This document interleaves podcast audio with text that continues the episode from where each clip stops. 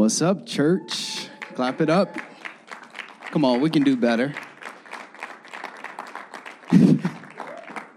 Sorry. I looked over at Lance and he has the best smile.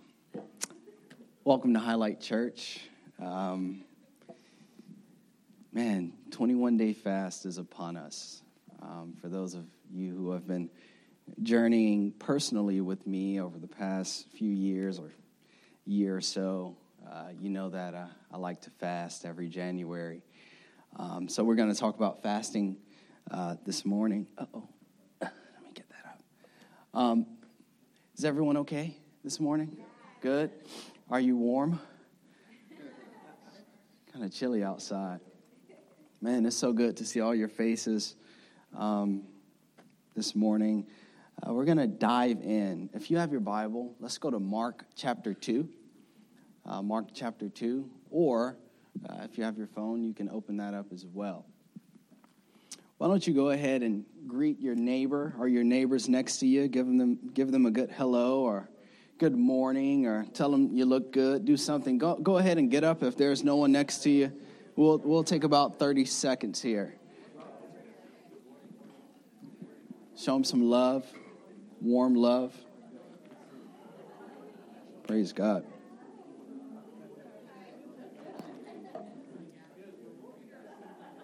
Go take it old school. yeah, man. Mark 2. So before we get into the message, um, there's a verse, Mar- uh, Matthew 6, verse 33, where Jesus says, uh, To seek first the kingdom of God, and uh, everything else will be added unto you.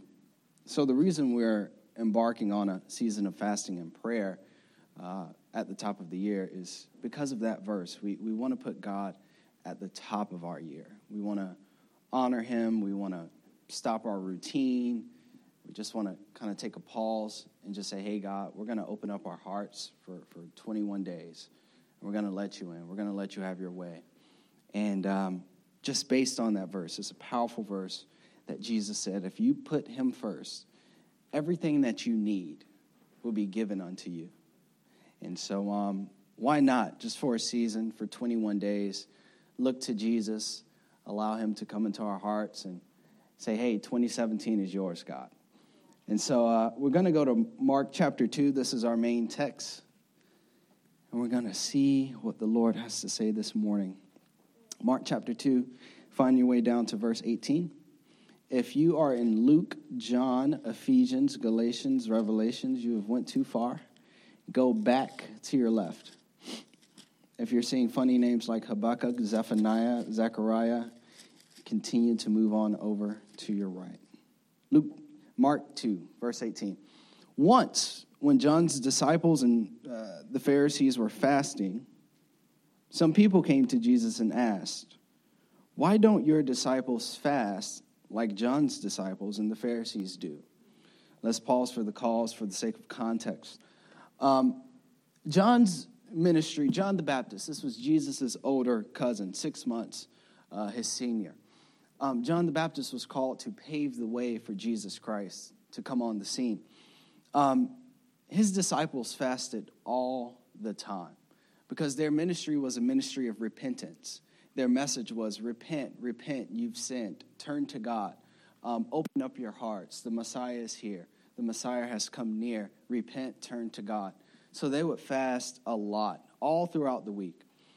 The Pharisees, on the other hand, they fasted every Monday and Thursday. Every Monday and Thursday. They, they had it regimented, it was a routine for them. And so you have people coming to Jesus and, and, and if we can give you a little bit more context, right now, Jesus is actually at a dinner party. He's actually eating, he's drinking, he's feasting, he's enjoying himself. And you have people questioning him about why don't you and your followers fast like John the Baptist and the Pharisees. Right now in Israel, these are the three major religious groups. This cult that's following Christ, because that's what they thought he was, was a cult leader. John the Baptist, another cult, they thought, and then the Pharisees, who was like your modern day uh, spiritual leaders and, and pastors and all that good stuff, rabbis. And so we're going to keep reading verse 19. Jesus replied, Do wedding guests fast while celebrating with the groom? Of course not. They can't, they can't fast while the groom is with them, but someday the groom will be taken away from them, and then they will fast. I love Jesus. He doesn't always like directly answer your question, he always has to use some sort of analogy. Verse 21 Besides, who would patch old clothing with new cloth? For the new patch would shrink and rip away from the old cloth, leaving an even bigger tear than before. And no one puts new wine into old wineskins. For the wine would burst and the wineskins, the wine for the wine would burst the wineskins, and the wine and the skins would be both lost. I love this part here. He says, New wine calls for new wine skins. Let's pray. Um, Father, give me the grace to uh, preach and teach this the way that you gave it to me during preparation. God, open up our hearts to receive what you have to say today.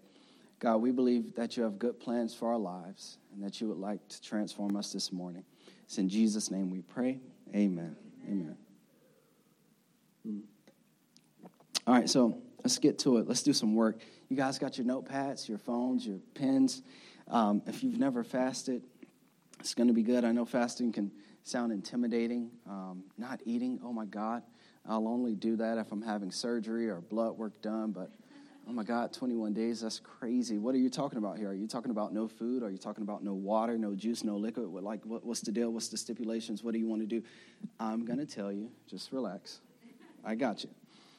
Jesus' ministry was characterized by uh, good times, a lot of joy.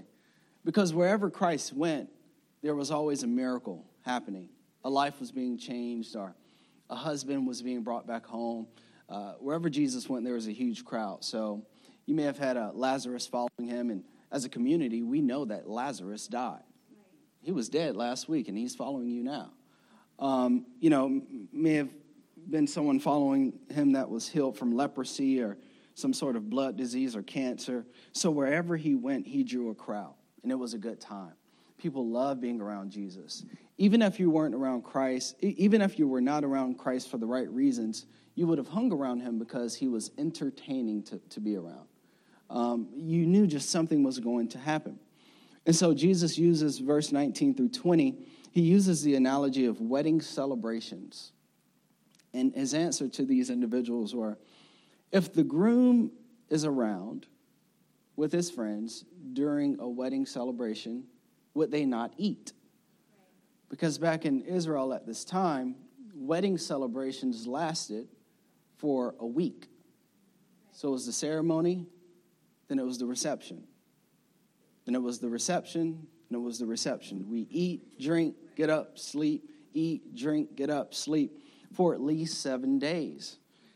And um, rabbis during this time, even the Pharisees themselves, said that joy was more important than observing religious rituals. So, this question doesn't make a lot of sense to Christ. It's almost as if he's telling them what they already know. Like, what are you trying to ask me here? You, you know that this is how it works, you know that this is how it gets down. Well, they were jealous of Jesus because his ministry was a ministry of joy. If you went to a, Pharisee synagogue or a rabbi synagogue in that day, you would have had all kinds of broken people in the crowd. Jesus would oftentimes enter a church or a synagogue, a Jewish synagogue, and he would heal people on the spot. People who had been broken for years going to the same church. And so they want to question his authority. They want to question his power. And they want to, they want to tie him up to a requirement, a religious ritual. And they want to say, why don't you guys fast like we fast? Well, hey, if, if we fasted like y'all fasted, the people would still be broken and bound. But I'm introducing a new, a new deal, a new deal. And so um, Jesus is pretty much saying that while I'm here, there will be no fasting. When I'm gone, there's going to be a reason to fast. Then he jumps into this another analogy. This one always bothered me. I had to do some studying. He said, You don't put old clothing, you don't put new clothing with, with old cloth because if you do, a tear would occur. And I was studying this, and this is interesting. He was talking about the clothing of the Pharisees, the religious leaders at the time. Um, spiritual leaders and priests, they had to wear eight pieces of garments, um, be it a, a, turban or the, the breastplate or uh, the ephod, the linen ephod, which was all white, which was pretty much their underwear. It had to cover them. It meant purity, it represented purity. Because anytime you, you would come before God to the temple, you had to have things to cover you and I because we're sinful. So these things were a substitution for our sinful nature. So we would have had to clean our bodies, put on these things. We would have, would have had to work to clean ourselves work to put on this clothing, and work to enter into the presence of God.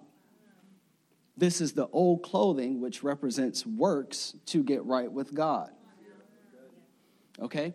And so then we have, I think, around Colossians, I forget the verse, but Jesus is saying that the old clothing of works represented just that works to get right with God. So the Pharisees fasted Mondays and Thursdays, and they did this in order to get right with God. It was ritualistic, it was routine. It was okay, if I do this Monday and Thursday, God is going to love me. If I go to church every Sunday, God is going to love me. If I, if, I, if I tithe every, every Sunday, God is going to love me. It was works, works, works. The only problem about our works of righteousness is that the Bible says that your righteousness, my righteousness, is as of filthy rags. Meaning that when God sees our good works outside of Christ, they do us no good. And so uh, Colossians says, through faith, you have been made right with Jesus because he's done all the work. Now it, it goes on to say, put on Christ like new clothing. And simply because he's done all the work, now you can fast from a relational standpoint with God. Fasting is no longer a rigid requirement when you become a Christian. It becomes an occasion to actually relate and connect with God on a much deeper level. Are we clear so far? I'm going to teach a lot because I've been talking to my team about how, you know, just in, in general, not, not just the area, but our generation, um, we, we don't know a, a lot about fasting. Um, some of us were forced to fast growing up. And so today it's like, ooh, no, we don't, we don't want to fast. Um, or th- there, there's an experience curve. People want to fast, but they're afraid to fast. So we're going to walk through it with you. We're going to actually fast together. And there are a few things that are more powerful in life than corporate fast. And so the type of fasting when you become a, a believer is relevant to your life um, and is filled with grace. Routine religious fasting is a detriment to your life because at that point it's based on a law. And the old covenant, which was based on the law, was done away with by Jesus Christ on the cross. And now you just have to simply say, Jesus, come into my heart. Now I want to fast because I want to know you more. I surrender. I want to know you more. I'll tell you this because I'm your pastor. Um, we today is day one of the fast. I'm currently fasting. I know specifically, my wife and I are doing all water today. One of the main things that fasting will do is humble you. Is humble you. And that's an amazing thing because the Bible says, humble yourself under the mighty hand of God, and in due time he will lift you up. He'll bless you. He'll use you. He'll set you free. He'll deliver you. He'll give you more influence. Jesus even said this He said, If you want to be great, you become servant of all. One of the greatest ways to receive the heart of a servant is to humble yourself and to understand what hungry people go through to understand what it means to wake up 5:30 a.m. in the morning and set up a church so that people could uh, uh, uh, encounter Jesus Christ and receive the word from God, the word of God. To simply serve is a powerful thing. Wine, he goes on to talk about wine. Wine in the scripture represents sweetness, joy, and the abundance of God's blessing. wine. The wine skin symbolizes someone's heart. And so he goes on to say this in the verse. He says, No one puts new wine into old wineskins, for the wine would burst the wineskins. So you can't put a system that's based on faith and relationship into a container that's based on religion and routine. You can't put a system that's based on grace and forgiveness in relationship into a system that's based on separation and a requirement in order to get close to me. I'm doing something new. This is what he's telling to the people. And then he goes on to say this here. And the skins would both, the, the wine and the skins would both be lost.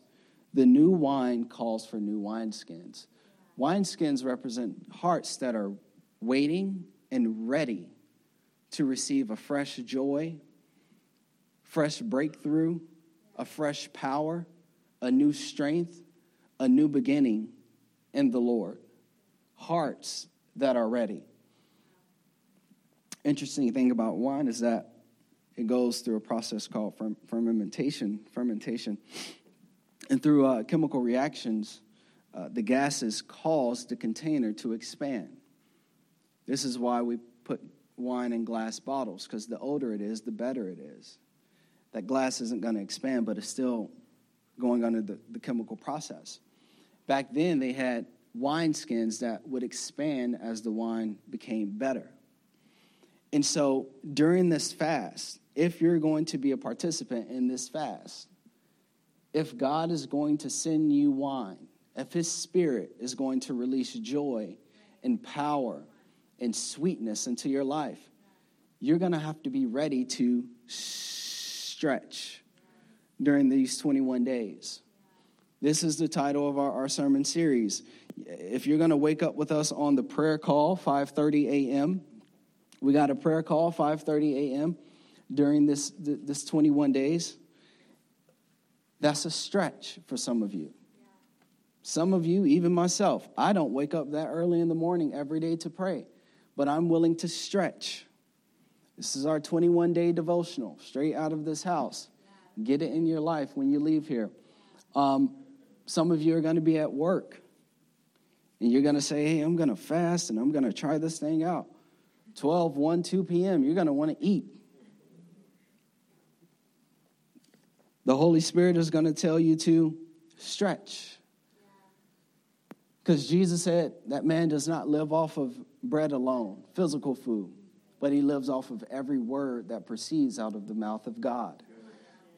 So if you're really going to get everything that God has during this 21 days of fasting, you're going to have to stretch. Instead of eating lunch, get into the Word of God so that your soul could be fed this year. Psalm 34, verse 8 says this Taste and see that the Lord is good. Oh, the joys of those who take refuge in him. During this fast, God is calling you to taste and see Partake in his goodness as you take refuge in him during this fast. The name of the title of this message is called Wine and Dine. I have a teaching anointing on me this morning. Is it okay if I teach? I don't got to run around and yell this morning, right? I'm going to teach this morning. Cool. Wine and dine. God wants to wine and Pastor, are you serious? I can't eat. What do you mean wine and dine? Nah. Going to help you. Fasting is a response to an invitation. Point number one, I got four today. Fasting is a response to an invitation. Just recently, I was invited by a friend uh, out near Columbia. He's a pastor of a pretty awesome church in that area. And um, he said, Hey, I want to I want to share some things with you and some other fellow pastors that we've been doing successfully. You guys just started. I just want to share, share these principles with you. So we get there and we spend about four hours together. This stuff is rich content, stuff that we're going to actually implement at the church here within the next few months.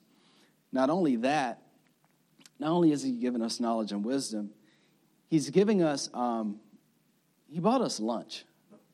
He bought us lunch. This chicken was amazing. Um, it was some type of Spanish rice. That's my wife, does she know how to fix it? And it was amazing. And then he ends the day off by giving us all gift cards. And I leave and I open it up, and it's like a $100 of something, and it's amazing. So he invites me, he teaches me, he feeds me, and he gives me a gift card. It was all based on how I responded to the invitation. It was only three or four of us there in the room, but he saw fit for me to be there. When God is calling you into a season or when he's exposing you to teaching our church like this that's actually doing something like this, you're not in this room by chance. You didn't decide to get up in 12 degree weather, it feels like zero or negative one, and just end up in church. You're here because God called you here today, because He's actually inviting you into an experience with Him this year that you've probably never have encountered before. And so it's a response to an invitation. The word fast, here we go, means to cover the mouth. Cover the mouth. And for those of you that have been with me for some time, take notes. If you're going to continue to be with me, you're going to learn this every year in January. It means to cover the mouth. Just a little simplicity. What's the first meal of the day? Breakfast. It's a compound word. So if you put a dash between the two words, you have break fast. Why? Because you went to bed at 11 p.m., you woke up at 7 a.m., you ate breakfast at 8 a.m. You were fasting while you were sleeping because your mouth was covered. Break fast. Now, biblical fasting is to abstain from food in order to draw closer to God. Biblical fasting is to deny oneself food in order to draw closer to God. It's breaking your routine, it's decluttering, detoxing. How do I respond to this invitation? There are a few ways. Number one, you can do what's called a full fast. A full fast is no water, no juice, no food.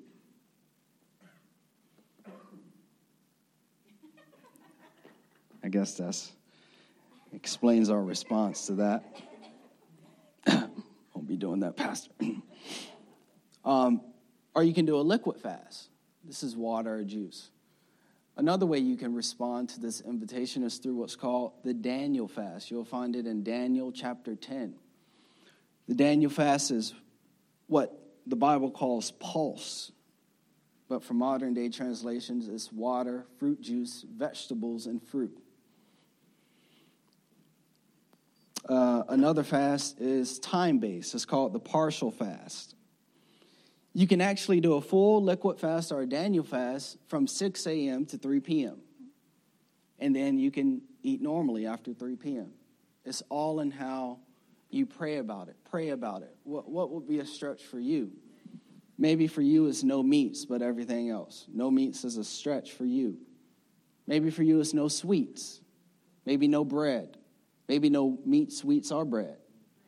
But whatever it is, this thing is a relationship between you and the Father. What is going to call you to stretch your faith and to actually tap into Him during these 21 days? What's going to cause you to be uncomfortable? What are you going to sacrifice? Jeremiah 29 13 through 14, the message says this When you come looking for me, you'll find me. Yes, when you get serious about finding me and want it more than anything else, I'll make sure you won't be disappointed. This is God's promise. Some of you have never fasted before, but you've been seeking God in some areas. He's promised that if you get serious over the next 21 days, you will find me in the places that you're seeking me. Okay? Like I said, I'm, I'm teaching, plus I'm trying to trying to press through. All right. The type of fast doesn't matter. It's the desire in your heart to draw near to God that matters. That's what He requires, that's what He's going to reward. This is an invitation for you to receive what God wants to release. Later, we're going to talk about major decisions and how our generation makes too many major decisions without seeking the counsel of the Spirit of God. And what looks like an opportunity is actually an obstacle that we can't overcome. And we could have avoided that obstacle had we just fasted and prayed about it. Number two, fasting is a response to an expectation.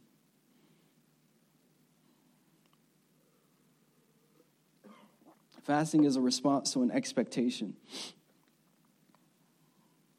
You know, you don't invite anyone to a wedding that you don't expect to come or a party. If I invited you, you better come. You better come with a gift in your hand, right? Um, like you expect to get paid, however often you get paid. But there's a greater expectation that is already in place before you actually get paid. That's the expectation of your supervisor upon you to work. Um, my son expects a brand new video game from time to time. I expect certain things of him before he can receive that video game. Fasting is an expectation from God. Um, it's not a requirement, but it is an expectation. Jesus said this in Matthew 6 16 uh, through 18. He says, And when you fast, you see that? Not if you fast. For the followers of Jesus, we're not talking to unbelievers right now. We're not talking to, we're talking to the followers of Christ. When you fast, this is an expectation of your Lord that you will eventually, at some point in your life, stop and enter into a season of fasting. He goes on to say this He says, Don't make it obvious as the hypocrites do, for they try to look miserable and disheveled, so people will admire them for their fasting. I tell you the truth that the only reward, that's the only reward that they will get. But when you fast, comb your hair and wash your face. Then no one will notice that you are fasting, except your Father, who knows what you do in private, and your Father, who sees everything, will reward you. Fasting is a private discipline that releases public reward.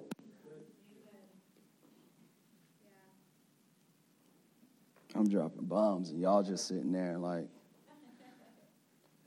you want to be blessed. Well, what are you doing in the private so that the blessing of God is actually noticeable on your life? Fasting is a private discipline that releases public reward. So the church is the bride and Jesus is the groom. Theologically, this just means that we believe that Jesus has ascended into heaven and that we're awaiting his return. And when he returns, he's going to return in his right hand with the reward of eternal life.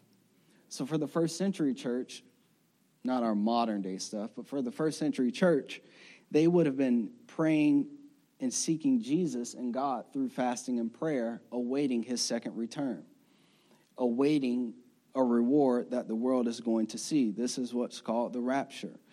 Uh, there's doctrine in, in, the church that believes that when Christ returns, first, the dead in Christ will rise. So, if your grandmother, if, if Jesus comes right now, if your grandmother was a believer in Jesus Christ, she's going to rise from her grave.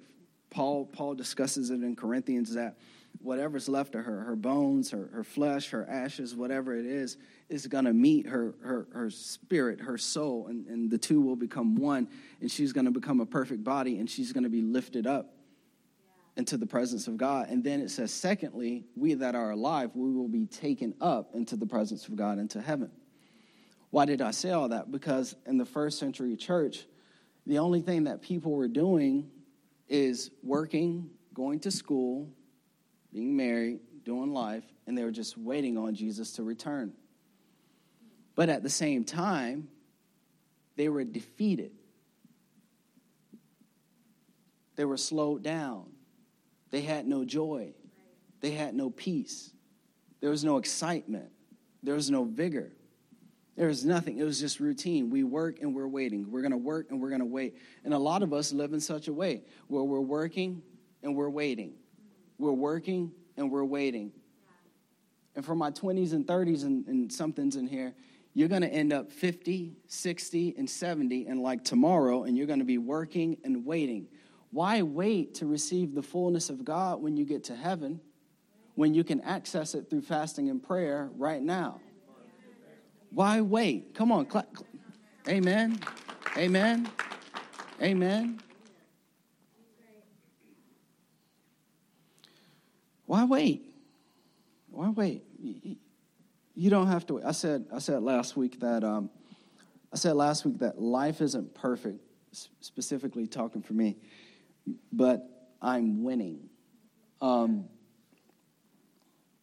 in it, you don't have to be a pastor. You can, you can be a single mom, you can be a doctor, you can be a psychiatrist, a secretary. Winning is not what happens on the outside. Winning is what's going on on the inside. It, it, it's character, it's, it's joy, it's peace, it's waking up every morning comforted by the fact that you have a purpose and a vision that extends beyond next Friday. And the way, the way you get a, a God given vision is through fasting and prayer.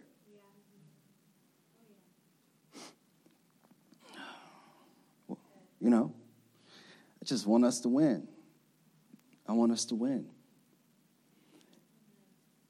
There are things that we expect from God that we won't lay hold of until we fulfill his expectation of fasting. Prayer is not going to get it all the time. And the sad part about it is, most of us don't even pray. We tell somebody about our issues. We tell someone that can do nothing about what we want or what we need about our issues. God is saying, stop telling people and start telling me. I'm the only one that can release that in your life. Because the only thing you're doing is you're just um, uh, you're emotionally letting go and you're blabbering and you're crying and you're complaining and that person can do nothing for you but continue to hear your same problems. Your pastor is probably tired of hearing about your same issues. And if I'm your pastor, I'm probably talking to you. I, I am tired of hearing your same issues. You know what you need to do? Fast. Don't tell me for 21 more days. I know this is on podcast. Other pastors listen to me at the same, uh, uh, also, and they'll probably listen to this podcast and say, you know what, I'm going to apply that to my ministry. I'm going to say it next Sunday. Don't tell me anything about your issues for the next 21 days if you're not fasting. If you're fasting, I'll hear you out. But Jesus that just said here that there's a reward for your life. Fasting is perfect for the hungry. What? Yeah, it's perfect for the hungry. Sounds contradicting, but it's not. Um, over the past 10 years, I've, I've lost count of the amount of people that I've heard, hey man, you know, especially believers, like, I want to I want to grow to that next level in the Lord. Um, I've tapped out. I don't go to church anymore. Um, you know, I, you know, I want to grow some more. I want to, I want to get to that next level in my faith. And then eventually they, they plateau and they, they fall off. And so what I'm hearing when people say I want to grow, what I'm hearing is that you're running on E. You're running on E you're hungry for more. The Bible says that the Spirit of God searches for the deep things of God. That's in Corinthians. The flesh warreth against the spirit. If you want God, it's not because you want God, it's because your soul wants more of God. And so when you start saying, man, I, just, I want to grow, or I've, I've reached a, uh, a maximum or I've, I've kind of tapped out in my growth, you know, or, or for some of you who, who I'm, I'm guilty of it too, we've grown prideful in a certain season where we're not reading our Bibles. We just think that we, we know it all and, and we got it down and we got God down. You're running on E as well. And it's only a matter of time before you fall to something and you know that you, you, you come to understand that I need God in a new way in this season. And so people want to grow in their faith. Pretty much they're saying, My tank is running on E and I'm hungry.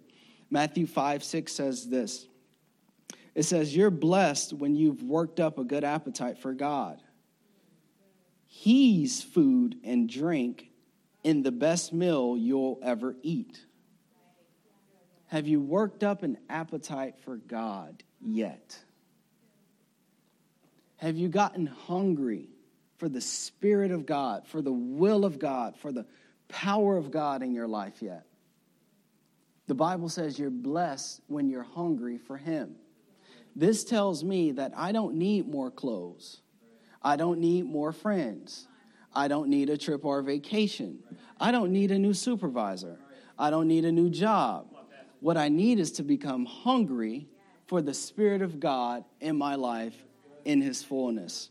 Let's praise God for that. And then this one goes on to say here Psalm 63 1 God, you're my God. I can't get enough of you.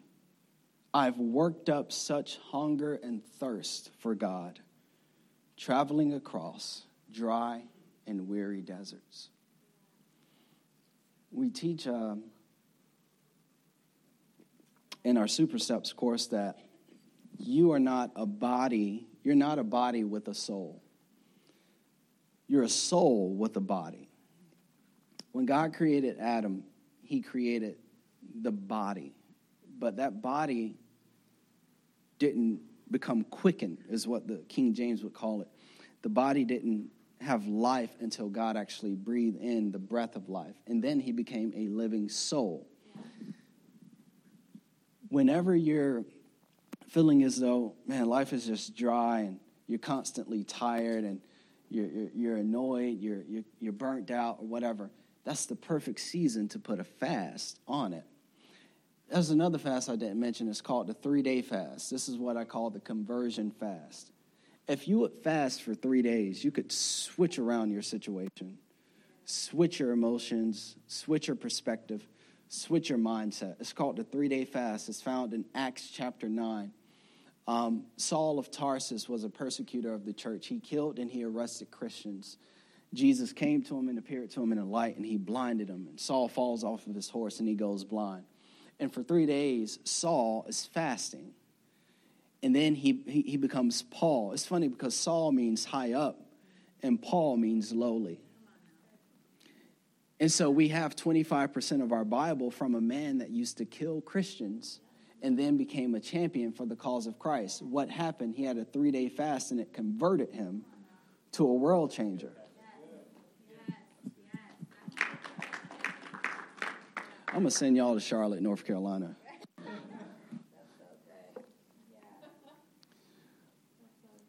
The fourth one, a fast is a time to get personal with God. This is good. Over the past uh, 10 years of fasting, I've gotten quite personal with God about some things. Um, James 4 8 says this uh, Come close to God, and God will come close to you. Wash your hands, you sinners. Purify your hearts, for your loyalty is divided between God and the world. I'll be honest, in my notes, I left that last part out, but I thank God that Chris prepared it because obviously the Word of God will preach itself. But come close to God, and He will come close to you. Um, yeah, just over the past few years, um, been able to get very personal with God. And I don't think uh, being personal with God in prayer is complaining. You know, like when we're complaining about someone or something. I think when you fast, it's the perfect opportunity for you to really let God know what's on your heart, what's bothering you. And it's the perfect time to ask Him for deliverance and a solution and His wisdom. Um, we um, there there have been a lot of moments, um, like I always kind of bring it back to my marriage, that my wife and I have had the occasion to give up on ministry and simply just say, hey, we're just going to live our lives um, and just head to the top. But then we're reminded that great ministry is needed in this generation. Yeah. And that the millennials need to know who Jesus is. Yeah.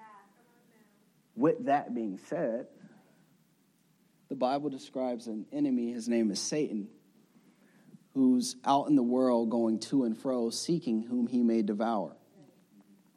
And so, whenever you want to press into God's will for your life, there's always going to be an enemy that's there to stop you or slow you down. It's during those seasons that we've fasted and we've prayed. And we've gotten real with God. This doesn't make sense. Why do we have to be sick now? Why do we have to be apart from one another now? Why do the finances have to look like this now? We've said yes. What do you want from us? And every single time, God has been faithful. I want to give you a little list that you can uh, when, when you get personal with God during this fast that you can pray about. Um, number one, you can pray for greater revelation. Revelation is that when you read your scripture, uh, there was once a time when you didn't fully understand it. I believe that during your 21 day fast this year, that you're going to clearly understand what God is saying when you read your Bible. You're no longer going to run from it. Greater revelation, Exodus 34 28 says this it says, Moses remained there on the mountain with the Lord 40 days and 40 nights. In all that time, he ate no bread, drank no water. And the Lord wrote the terms of the covenant. This is an agreement, the Ten Commandments on stone tablets. So, fasting is also a time of isolation. When you get away from the crowd, when you get away from people, when you get away from your normal schedule, and it's a time where God can actually drop revelation into your heart. He can reveal His will, His word in your life. Moses got away for 40 days. We're not saying do 40 days, I don't recommend that. But what I will say is, is that fasting within itself is a time where God can actually speak to you without interruption. And then the way he was able to receive the revelation was he took time to listen. Some of you, the stretch this year is going to be blah, blah, blah, blah, blah, blah. Amen. Some of you, the stretch this year is going to be, Lord Jesus, I love you. Speak to me. Blah, blah, blah, blah, blah, blah, blah.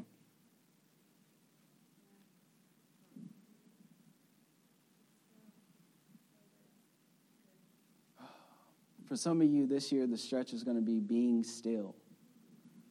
You need to be still told my wife last night that during this 21 day fast, unless I'm posting on social media, I am not on social media. Because it's not reading nothing, just you hit someone's video, it's a minute long, you play it for three seconds. Just Whenever you read about your, your heroes in the scripture, you're reading about men and women who knew how to be still. And I, I love David and I love Jesus. And I, do you know that Jesus, the Bible says, often drew to lonely places to pray and to rest so that he could hear from the Father? Just constantly moving.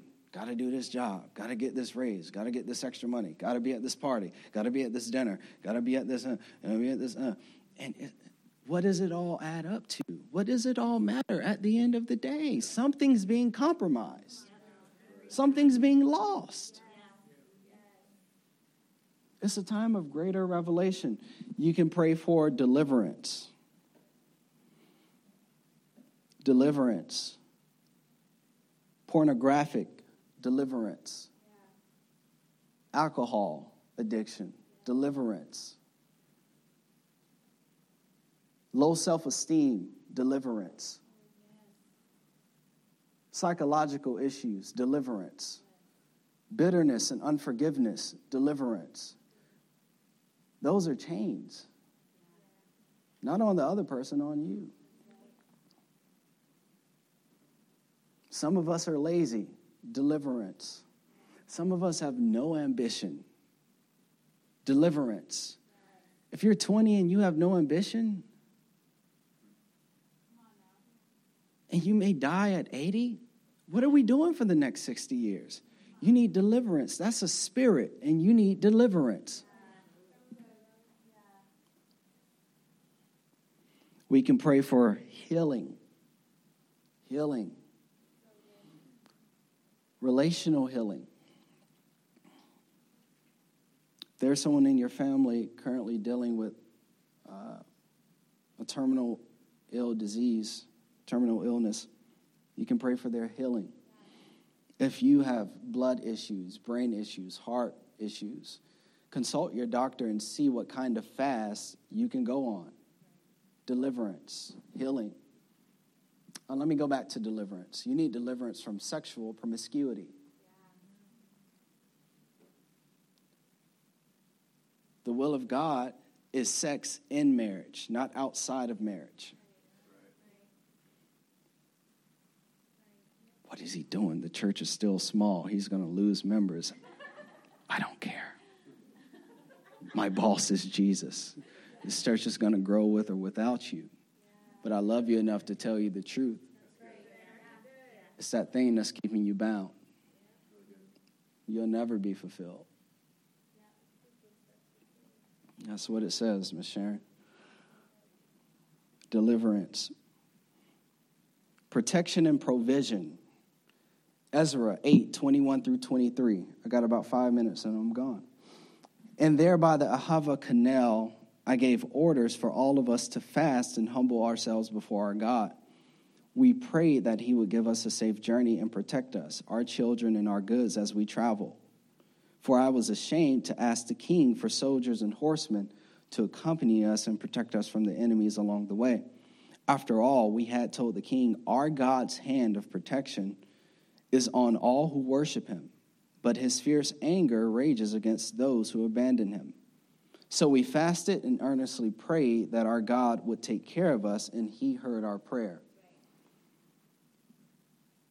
Protection and provision. You can pray about major decisions. We talked about that earlier. Major decisions. There were two opportunities that um, I could have taken before starting Highlight Church. Um, Chris, you know this. One in particular was very lucrative. and it's all because this individual saw leadership capacity in me. So he was like, hey, stay around for another year.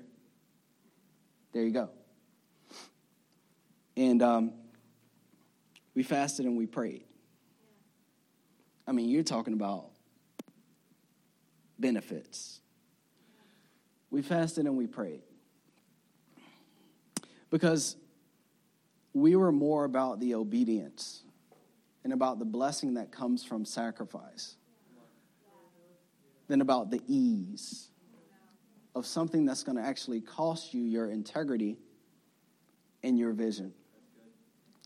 So we fasted and we prayed, and God led us here where nothing was when we could have stayed, been rolling in the dough.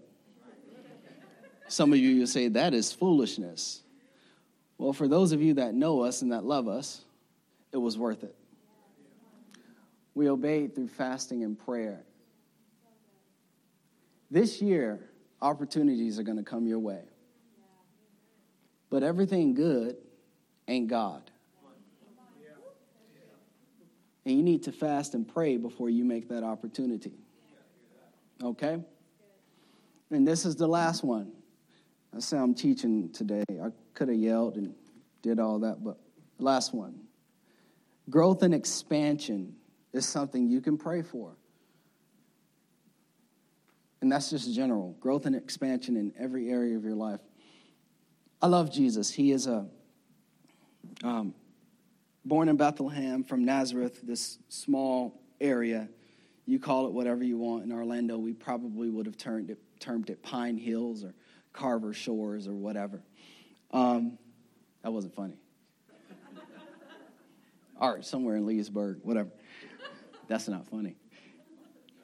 But whatever. I don't want to name any places here because I don't know where people are from. So it's just, you're probably thinking one area in Gaithersburg, but it's nothing compared to Pine Hills. Anyway, sorry. So Jesus is from a place like Nazareth where his disciples actually said, um, What good can come from Nazareth? 29 year old man, he's about to change the world. He has the weight of the world on, on his shoulders, and he fasts for 40 days and 40 nights, no water, no food. Growth and expansion. You're, you're going to change the world. You're going to die, you're going to resurrect, you're going to become the most famous person to ever live.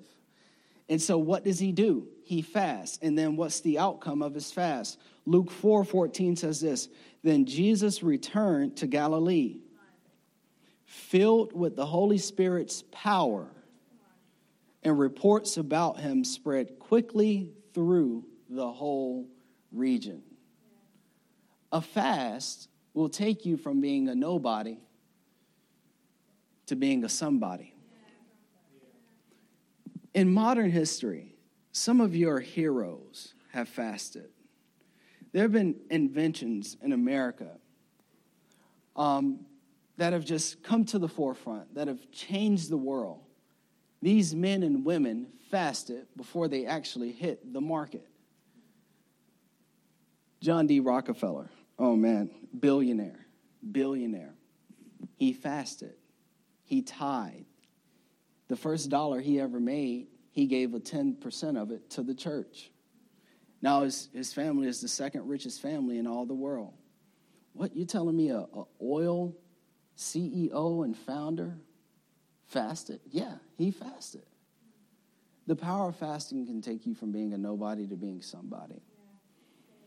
And if you want growth and expansion in your life, you're going to need to join us. He went in fasting and came out full. This year, hey, pick this up when you leave. This is our 21 day stretch devotional. We're going to have the ladies outside um, for you to sign up. 5:30 a.m. prayer. Come on now, clap it up. One of, one of my favorite bishops would be like, ah, yay, you clapped. Do it. You've tried everything else. Why not say, you know, for the next 20 days, we're going to try. And we don't do it on Sundays, so only Monday through Saturday. Um, let's pray. Let's pray. Father, we love you this morning. We give you all the glory and all the praise. God, thank you for uh, convicting us, God. Thank you for clarity in your word.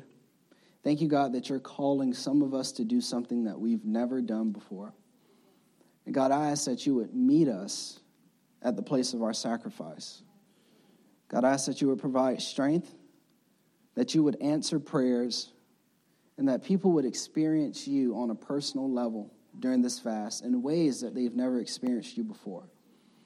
God, I'm praying for healing of illness, praying for financial breakthrough. God, I'm praying for deliverance, praying for promotion. That as we seek your face, as we seek your glory, you would grant us these things. In Jesus' name, amen.